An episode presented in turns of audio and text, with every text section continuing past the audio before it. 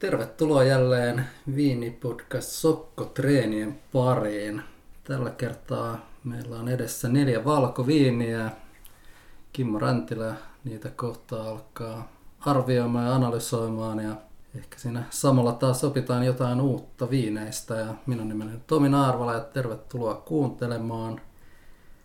Mennään suoraan asiaan. Aloitetaan viinistä numero yksi. Minkälainen viini meillä on kyseessä? No niin, ensinnäkin meillä on tota, vaalea viherkeltainen aika vaalea viini, luultavasti nuori. Ja nenässä ensimmäisellä nuhkaisulla jotakin jopa eukalyptyksen kaltaista, mutta että niin piilevää vehreyttä tai kukkeutta, ehkä puun nilaa. Tuoksu ei ole oikein niin suoraan vihreä, ei kukkea, ei puiseva. No sitten tuota, niin, aika äräkän hapokas, tiukan puoleinen viini, vihreitä aromeita, runsaasti.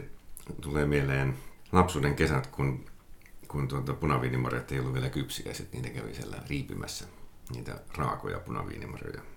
Sitten kun tämä maku tässä jatkuu, niin, niin, niin, niin runsas tämä on, mutta aika yksitotinen, tämmöistä niin raakaa herukkaa tai viherherukkaa.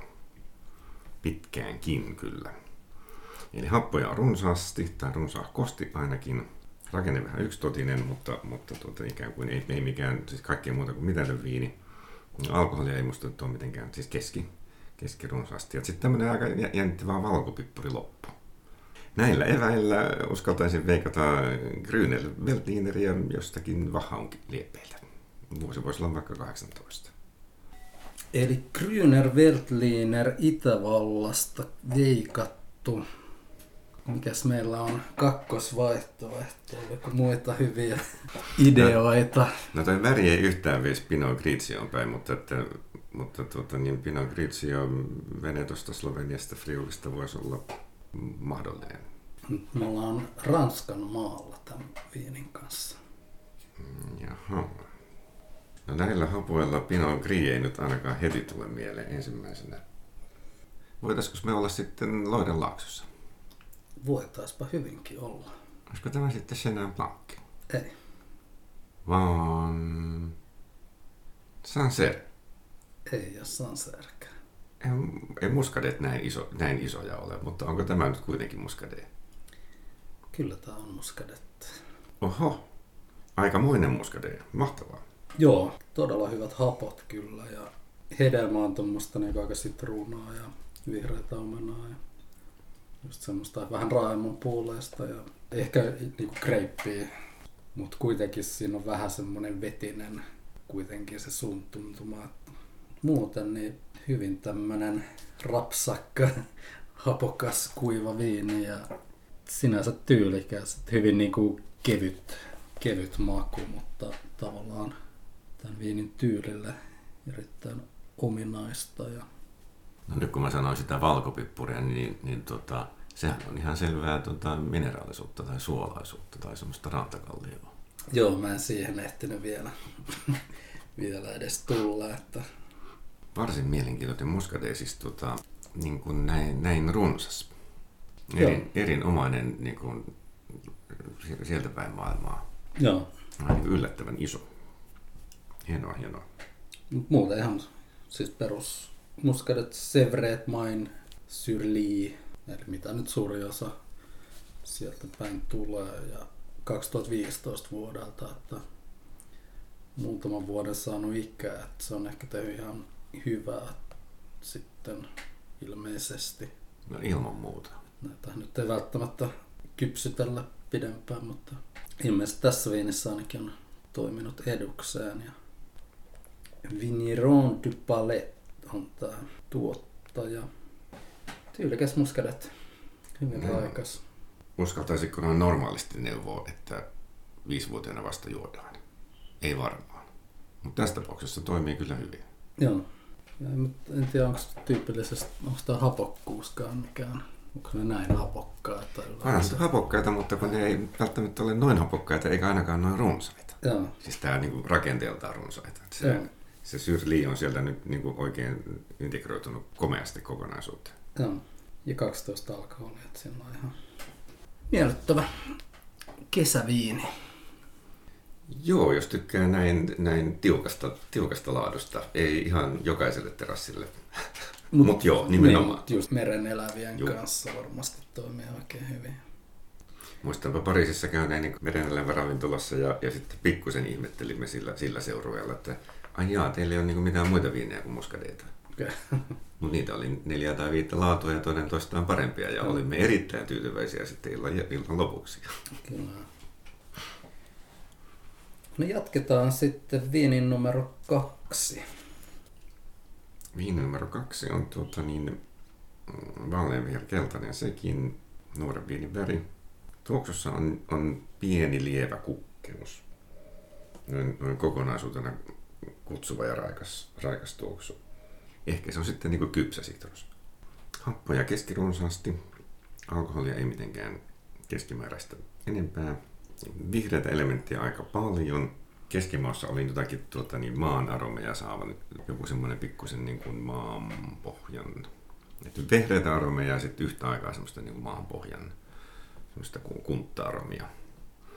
Jälkeen kun menee sitten niin kuin lähes pelkän hapon puolelle, että siellä ei sitten ole paljon, paljon ketään enää kotona. Eli nyt tässä kävi kyllä silleen, että se lähes ihanainen tuoksu ei ihan nyt sitten lunastunut maussa. No näillä eväillä, mikä ihmettävän sitten voisi olla? Jos uskaltaisiin arvata Albarinho Rias Paikasista, vaikka ei tämä nyt kyllä tyypillinen Albarinho minun suuhuni ole. Mikä siinä ei ole tyypillistä sitten? Pidän niitä noin niin keskimäärin vähän parempina. Tämä, tämä jälkimaa on yksi ulotteisuus minua vähän, niin kuin, jos Alvarinho on, niin vähän, vähän pieni pettymys. Minkäs vuosikerran viini on kyseessä? 18. Tämä on 2015. Joo. Ja Albarinho Rias Paissas Leira Reyero tuottaja. Jaha. Mitä se ikäisille sitten tästä tapauksessa tekee? Tämän sinun kuvauksen perusteella niin vähän hedelmä kadonnut sieltä. Olisiko se ikä vienyt se hedelmä? On se mahdollista tietenkin. Totta Kyllä niin primääriaromit sieltä viinistä katoo iän myötä. Että ei ole mitenkään kuitenkaan hapettunut tai mitään, mutta... Joo, ei ole yhtään pilalla. Ei, ei, ei, ei sinne päinkään. Tuoksu on kyllä tosi kutsuva. Semmoinen niin etäisen kukke ja sitten niin tosi raikas. Niin kuin, niin kuin Albarinjossa tuppaa olemaan.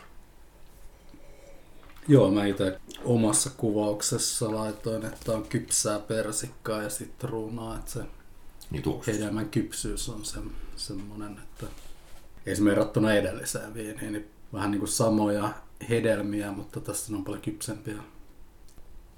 No sitten tässä on maanpohja, niin se voisi olla tämmöistä merenpohjaa myös, että sieltä kyllä täältäkin sitä suolasta mineraalisuutta löytyy. Ja et kyllä nyt itse, itse tietenkin tiesi, että mitä, mikä tämä on, niin kyllä nyt löysin sieltä just ne alparinnais-tyypilliset aromit myös. Joo. Hyvät hapot. Tietenkin, no, hedelmää sitten ehkä uupuu. Tässä, tässä uupuu nyt aika lailla, että, että se varmaan ne hapot sitten korostuu, jos, jos on käynyt niin, että hedelmät on vähän hävinnyt. Niin, no mutta mun mielestä aika, aika tyypillinen albarin. Kyllä se on niin enemmän hedelmää kuin edellisessä kuitenkin. Juu, juu. Se on niin kuin, kuitenkin erilainen viini. Ja nämähän on kuitenkin vähän silleen, niin kuin, voi pitää saman tyylisinä viinejä kuitenkin. Joo. Sitten se Alvarin on semmoinen niin lievä kukkeus, semmoinen lupaus jostakin kukkeasta, joka nyt nippanappa sitten toteutuu siellä maussa, niin, niin se, sehän kuuluu tähän. Se on jopa niin, että ehkä se kukkeus on liian iso sana, koska se tuo mieleen, niin, niin, niin kuin, että pitäisi oikeasti olla niin kevystraminterin kukkeja, ja tässä nyt ei, niin, ei se, ole, sen ei tapaistakaan niin, ole. Ei ole niin parfyyminen Juu, viini ei yhtään. No, se oli jo aika hyvin tunnistettu. Tästä onkin hyvä jatkaa sitten viinin numero kolme. Viini numero kolme on vaaleanviher keltainen, mutta jos sitä oikein silleen tarkasti katsoo, niin voisiko siinä olla pikkusen niin kuparin häivää. Ainakin kun vertaa noihin muihin, niin sitten, sitten sellainen tulee mieleen. Jos tulisi yksistään eteen, niin sitten sitä ei ehkä osaisi erottaa. Tuoksu on aika uhkea, leveä. Siinä on jotakin semmoista pähkinän tapasta. Ehkä jotakin pajun kuori avataan, se nilan tuoksu. Ja jotain, jotain vihreää myös kohtuullisen hapokas viini. Tämäkin kuiva terävä.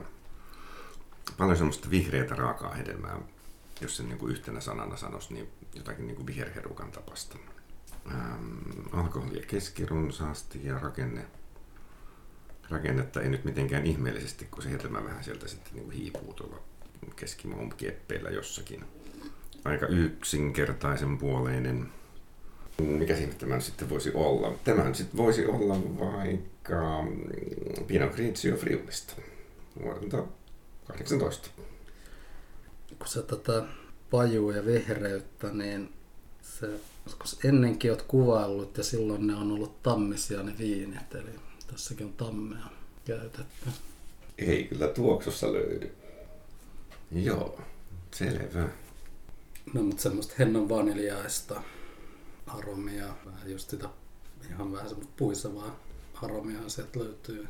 Ja tavallaan mistä tämä sun pähkinäisyys sitten tulee, niin sehän tulee sitten vähän niin kuin jään myötä. Ja selvä tämmöinen kermaisuushan siinä myös, mikä viittaa sitten malolaktiseen käymiseen myös. Eli siis voisimmeko me olla vaikkapa Burgundissa? Kyllä. Ja sitten me olisimme jossakin, jossakin ihan perus mailla. Ja silloin ikää pitäisi olla muutama vuosi. Joku Makonin viini, Sain Veraan tai vastaava. 16. No tää on ihan perus Burgunde Chardonnay vuodelta 2013. Aha. Eli se tammi on sinne aika hyvin, hyvin integroitunut. Se ei sieltä mitenkään hyökkää esiin. Ja tuosta on 25 prosenttia olla tammessa puoli vuotta. Kertooko tarina uudessa vai vanhassa? Ei. Joo. Mutta, Nyt, nyt kun tietää, niin ihan Niin. selvä peli, mutta että eipä se sokkona Niin. ollut selvä. Joo, eikö se tavallaan, kun se näistä puista, että kyllähän se voi johtua ihan siitä, että siinä on puuta käytetty, että se tämmöinen puiseva fiilis, niin Ja samoin semmoinen niin uhkea, leveä fiilinki, mikä, mikä tulee siis, niin kuin, sitähän se tammi myös tekee, suutuntumaa ja semmoista leveyttä. Niin, ja just tämmöinen pähkinäisyyshän viittaa oksidaatioon, mitä sitten tammesta myös saa. Että Bouchard Perefi, eli Lavigne Burgundi Chardonnay ja 1731 perustettu talo, että kyllä oppinut tuota tammea varmaan sitten käsittelemään sen verran, että se sieltä niinku hyökkää esiin. Ja sitten tuo ikä tekee, Mm. se, se, se tekee seitsemän vuotta, kun se siellä makaa, niin, niin integroituu kyllä hienosti. Joo, ja että se, että ehkä mitä nyt tuohon sun notesiin kommentoisin, että kyllä tässä niin tätä kompleksisuutta sitten alkaa löytymään myös. Joo, mä, saan, mä koin sen jotenkin niin kuin aika yksulotteisena sitten kuitenkin. Joo, että eihän tämä mikään kauhean niin voimakas viini, et, mutta et 12,5 alkoholia hyvin, ei tämä niin mikään, ei tämä niin hedelmät hyökkää Mm. päällä, mutta kyllä tässä kuitenkin löytyy semmoisia hentoja vivahteita vähän sieltä sun täältä sitten siitä matkan varrelta. No tästä taas nyt sitten voisi sanoa, että ei yhtään haittaa, vaikka on seitsemän vuotta saanut levätä. Joo, Ei yhtään. Joo, et en nyt tätä välttämättä tämän pidempään kypsyttäisi, Mm. mm. mutta hyvin juotava, juotavassa kunnossa kyllä. Miellyttävässä kunnossa. Mutta just, että niinku hedelmähän sieltä alkaa hieman jo niin kuin katoamaan, että ei siinä, siinä mielessä niinku kypsyttäisi pidempään. mutta Mm. Ja alkaa ehkä niinku happo sieltä vähän niinku korostumaan jopa. Että Niin se voi tosta asiasta tulla se, se viherherukka fiilis. Joo, kylläpäs, niinpäs onkin. Joo. Tavallaan se hapokkuus ei sieltä katoa mihinkään, mutta jos sieltä se hedelmäisyys katoaa, niin se jää hapot jäljelle. Joo. No mitäs me jatketaanko me sitten lasin numero neljä? Eikä tässä enää voi sanoa ei. No nyt on sitten täysin eri värinen kuin nuo edelliset. Eli miten tätä nyt kuvaisi? Tämä on vaaleankeltainen aika, siis toki se on vaalea, mutta väri on kuitenkin aika syvä. Eli niin kuin viinimaailmassa niin kuin, niin kuin runsas, runsas väri. Mutta ei kuitenkaan semmoinen, että oltaisiin niin kuin maderoiden maailmassa tai serryjen maailmassa. No mä laitan, että medium gold. No niin, sehän on aika hyvä. Tuoksu on omenainen, petroolinen ja sitten kun tätä suhunsa saa, niin viini on rajun hapokas, rutikuiva viini ja sitten samalla se on jotenkin niin kuin yhtä aikaa runsas. Et se semmoinen viheromenainen tai olisiko raakapäärynä myös mahdollinen aromi. On niin kuin, niin kuin tosi vahva. Alkoholi on varmaan vähän vähemmän kuin normaalisti, happoja enemmän, rakennetta runsaasti, petrolisävyä maussakin, jälkimaku aika kireen, semmoinen kireen kuiva, semmoista vihreän omenan tyyppistä happoa, niin kuin, niin kuin vihreätä omenaa hakkaisi. Tämmöisistä niin kuin laatuelementeistä intensiteettiä tässä piisaa. Joo. Miksei kompleksisuuttakin, mutta intensiteettiä ennen kaikkea. Näin, näillä eväillä tätä Rieslingiä sitten arvoin, että se voisi olla, se voisi olla joku Spätlese, se voisi olla vuodelta 16. Ja arvoin sitten Itävallan ja Saksan väliä ja päädyin sitten Rainkauhun. Itävallan ja Saksan väliä. Joo, ei tämä niin Alsaseen tämä ei minusta, en sinne osaisi laittaa ollenkaan, että eikä välttämättä Mooselkaan, mutta että se Rainkau voisi olla Rain Hessenkin ehkä, miksei Falskin. Kuiva tämä, että ei ole jäänyt sokeria. Ei yhtään. Tietysti se voisi viitata, se, se viittaisi nyt sinne, niin, no ei se mihinkään viittaa. Kaikki, joka paikassa tehdään juuri tämmöisiä, noita mitä mä sanoin. Ja sitten tietenkin Itävallassa. Miksei myös, miksei periaatteessa myös Itä, Italian puolella, mutta se olisi aika harvinainen tapaus. No mikä, minkä ikäinen viini on kyseessä? Taisin sanoa 16. Ei riitä. Eli puhutaan vanhemmasta viinistä. Puhutaanko paljon vanhemmasta viinistä? No, kyllä, nyt selvästi vanhempi on kyseessä. No värissä ei ole, ei ole, siis, ei, ei ole siis tällaista, niin kuin, että suoraan näkisi, että jaha, 15 vuotta, eikä myös, tässä, tässä ei, musta ei ole mitään sellaista, mikä suoraan sanoisi, että jaha, 10 vuotta vähintään. Se ei tarkoita, etteikö niin olisi, mutta tavallaan mä, mä en löydä semmoisia ikäelementtejä. No ei, ei tästä mitenkään hirveästi niin mitä just sitä petrolia tai mikään ei sieltä hyökkää. Ja, ehkä se hedelmä alkaa vähän olemaan semmoista kuivahtanutta hedelmää myös, että, että on rutikuiva tämä loppumaku. On. On. Sitä petrolihan on siellä, mutta se ei ole, se ei ole myöskään sellainen, että, että jopa se siellä on nyt kymmeniä vuosia saanut kypsyä, vaan, vaan että se nyt huomaa, mutta että se ei, se ei tuota, niin, työnnä luotaan. Hieno. Mulla on sama viini 2018 kuvaus. Siellä väriä kuvaillaan tämmöiseksi hyvin vaaleaksi, viherkeltaiseksi, jossa vähän hopeaa reunusta. Niin kyllä tämä niin siihen verrattuna väri on aika, aika erilainen, että selvästi väri on ainakin muuttunut tässä. Niin, jos se ei ole spekleise tai vastaava. Kerroinko me, mistä tämä on? Et. Aha. Etkä myöskään, että mikä on niin kuin metodi. Eli että jos se on spetleese ja tehty kuivaksi, niin sitten se olisi tämän värinen ihan niin kuin viime vuonna tehty. Joo. Mutta että selvästikään nyt näin ei ole. Mutta mitäs niitä muita vaihtoehtoja sulla oli kuin Rheingau? No sitten ne naapurimaakunnat Saksassa ja, ja sitten Itävalta. Jos lähdetään siitä, että me ollaan Itävallassa. Täällä mun paperissa lukee Kaptal, mutta se on ihan yhtä hyvä arvaus kuin Wachau tai joku muu. Niin, no, eikös nämä nyt Wachaut ja Kaptaalit, Kremstaalit ole periaatteessa. Ne on niin, niin, niin sinne vieressä vierekkäin, että... Joo. No mulla on Wachaussa. Jaha. Eikä, eikä tässä nyt muu auta kuin paljastaa. Joo. Eli Domain Wachau, Riesling Smaragd 2010 Ahleitten. Eli tämä Ahleitten on se palsta.